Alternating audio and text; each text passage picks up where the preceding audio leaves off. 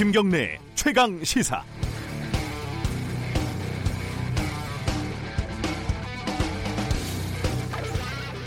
재판 청탁은 있었지만 청탁한 의원은 없다. 사법농단 사건을 수사하고 있는 검찰이 법관 10명을 추가로 기소하면서 박선숙, 김수민 의원 관련 재판 개입 혐의가 새롭게 불거졌습니다. 서영교, 유동수, 전병헌, 홍일표, 이군현, 노철래 등을 포함하면 재판 개입 의혹에 연루된 전 현직 의원은 모두 8명입니다. 여야가 사이좋게 골고루 분포돼 있습니다. 이상한 일은 실제로 어떤 의원이 청탁을 했는지 법관들이 끝까지 함구했다는 겁니다. 기자들이 누군지 열심히 찾고 있는 모양이지만 청탁을 받은 법관들 말고는 도무지 알 수 없는 노릇입니다.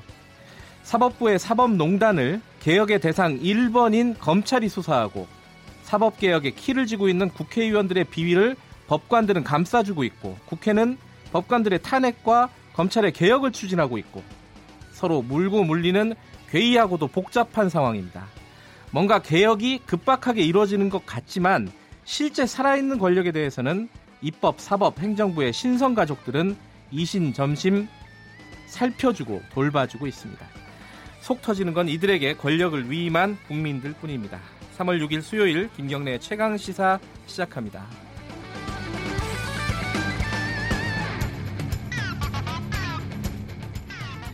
오늘 주요 뉴스 브리핑부터 가죠. 고발 뉴스 김민 아 죄송합니다. 민동기 기자 나와 있습니다. 안녕하세요. 안녕하십니까. 미세먼지 뉴스부터 해야겠죠.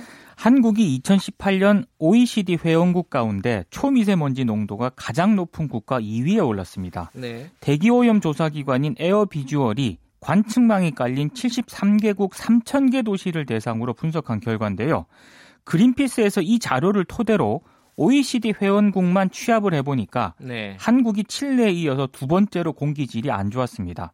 특히 OECD 회원국 가운데 오염도가 심한 100개 도시를 추려보니까 대한민국 도시가 44개나 포함이 되는데요. OECD 국가 가운데 가장 많습니다. 어제 오후 5시였나요? 실시간 관측 자료에 보니까 어, 서울이 1위, 그렇습니다. 인천이 2위 네. 이렇게 올라가 있더라고요. 네.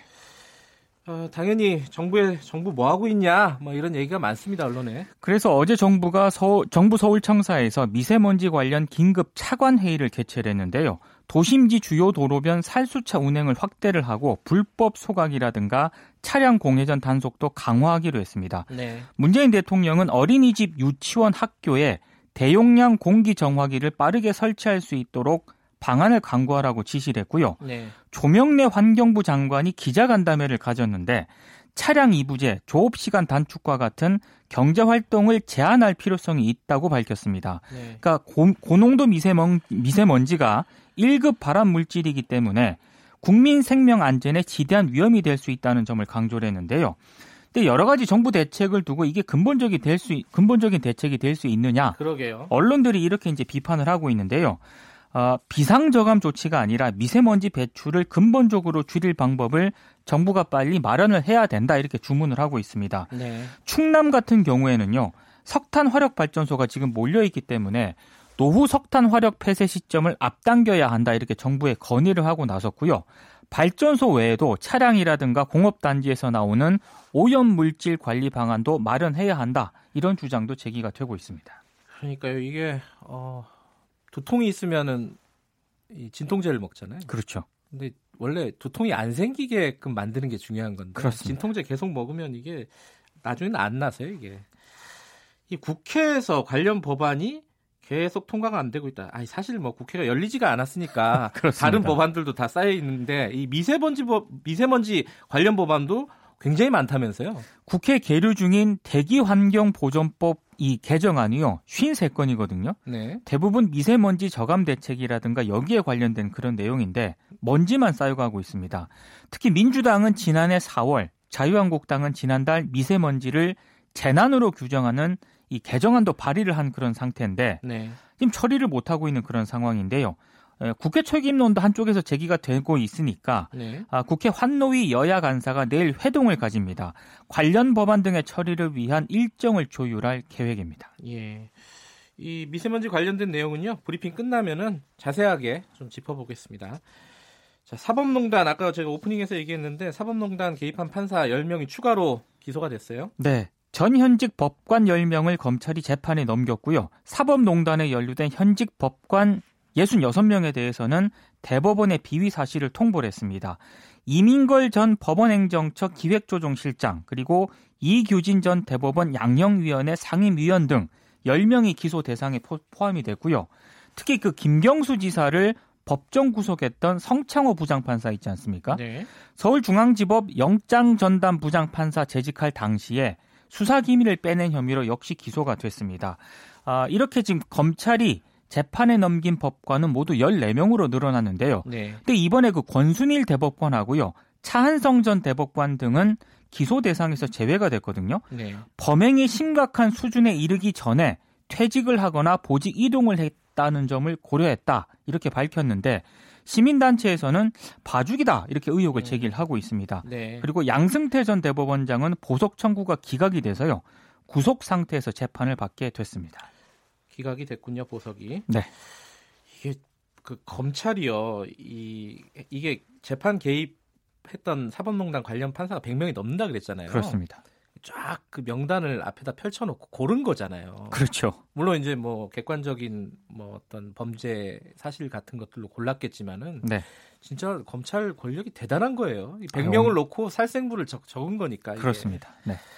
아까 제가 오프닝에서 얘기한 그 국회와 어, 법원과 사법부 간의 유착 관계가 또 드러났어요. 옛 국민의당 소속 박선숙 김수민 의원과 관련한 이런 부분이 이민걸 전 법원행정처 기획조정실장 공소장에 언급이 되어 있었는데요. 네. 두 의원이 20대 총선을 앞두고 광고업체로부터 리베이트 2억을 받은 혐의로 기소가 됐는데 네. 1심과 2심에서 무죄가 선고가 됐고 지금은 대법원에 계류 중입니다. 네. 그런데 검찰은 이렇게 보고 있습니다. 이민걸 전 실장이 당시 국민의당 한 의원으로부터 재판부의 보석 허가라든가 뭐 유무죄 심증을 알려달라는 그런 부탁을 받은 것으로 보고 있는데요. 네. 실제로 이 전 실장은 2016년 10월 남호 당시 서울 서부지법 기획법관에게 직접 연락을 해서요. 네.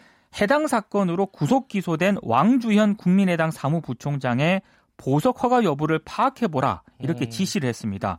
그리고 이 전 실장은 나전 기획법관으로부터 선고 이전에 보석을 허가할 생각이 없다는 주심 판사의 심증을 이메일로 보고를 받았다고 하는데요. 네. 또 이걸 부탁한 국회의원에게 전달을 했습니다.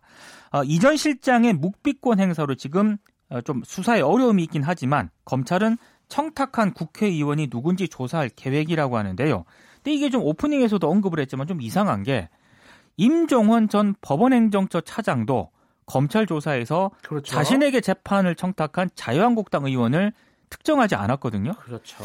근데 이들이 국회 압박용 카드로 의원 이름을 밝히지 않고 지고 있는 것 아니냐 이런 분석이 나오고 있습니다. 이거 왜냐하면 이게 그 법정에서 어떤 사실관계에 대해서 숨기고 얘기를 안 하면은 이게 불리하거든요. 굉장히 재판에. 불리하죠. 네. 그럼에도 불구하고 이게 얘기를 안 한다? 물론 이제 앞으로 얘기할 가능성도 있지만요. 공판 과정에서. 네. 이게 좀 납득이 잘 가지 않는 부분입니다. 이게 그렇습니다. 사법부, 입법부, 행정부 이, 이 권력이 사실은 밖에서 보면 치고받고 싸우는 것 같지만은 물 밑에서는 또 여러 가지 조율을 하고 이러는 게 아닌가라는 의심이 들 법도 해요. 그렇습니다. 아, 5.18 망원 당사자 3명에 대한 징계, 뭐 한 명은 이미 이제 어, 자유한국당에서 결정은 됐지만요. 네. 진행이 되고 있는데 한국당 윤리위원장이 사의를 표명하는 바람에 이게 미뤄진다면서요. 김용종 윤리위원장이 갑자기 사의를 표명을 했거든요. 네. 이렇게 되면은 새 윤리위원회를 구성할 때까지 징계 시간이 걸리게 됐습니다. 네. 김 위원장은 새술은 새 부대에 담는 게 맞다 이런 입장을 밝혔다고 하는데 징계를 미루기 위한 꼼수 아니냐는 그런 의혹도 제기가 되고 있습니다. 네. 자유한국당 당원 당규를 보면은 윤리위원장이 직무를 수행할 수 없을 때 이 지명된 부위원장이라든가 부위원장 가운데 연장자가 역할을 대신하도록 규정을 하고 있는데요. 근데 이 민감한 사안이지 않습니까? 네. 대행 체제에서 과연 이걸 처리할 수 있겠느냐 이런 음. 좀 전망이 나오고 있습니다. 그리고 자유한국당이 어제 의원총회를 열었는데 이종명 의원의 제명권 있지 않습니까? 네. 이걸 다룰 줄 알았는데 어제 다루지 않았기 때문에 역시 좀 자유한국당이 좀 미온적이다라는 음. 비판이 나오고 있습니다. 마지막 소식 하나 전해주시죠. 환경미화원 작업 시간을 밤이 아니라 낮으로 바꾼다 이런 지침이 마련됐다고요? 환경부 지침이 마련이 됐는데요. 예. 이게 2015년부터 2017년 동안 작업 중 안전사고를 당한 환경미화원이 무려 1,822명에 달하거든요. 예. 이것 때문에 이제 이제 지침이 마련이 됐는데 작업 현장 여건 등을 고려해서요. 노사 협의 등을 거쳐서 지자체가 작업 시간을 결정하도록 했기 때문에 예, 요거는 상당히 좀 큰 변화로 좀 보입니다. 네, 알겠습니다. 오늘 여기까지 듣겠습니다. 고맙습니다. 고맙습니다. 주요 뉴스 브리핑 고발 뉴스 민동기 기자였고요. KBS 일라디오 김경래의 최강 시사 듣고 계신 지금 시각은 7시 35분입니다.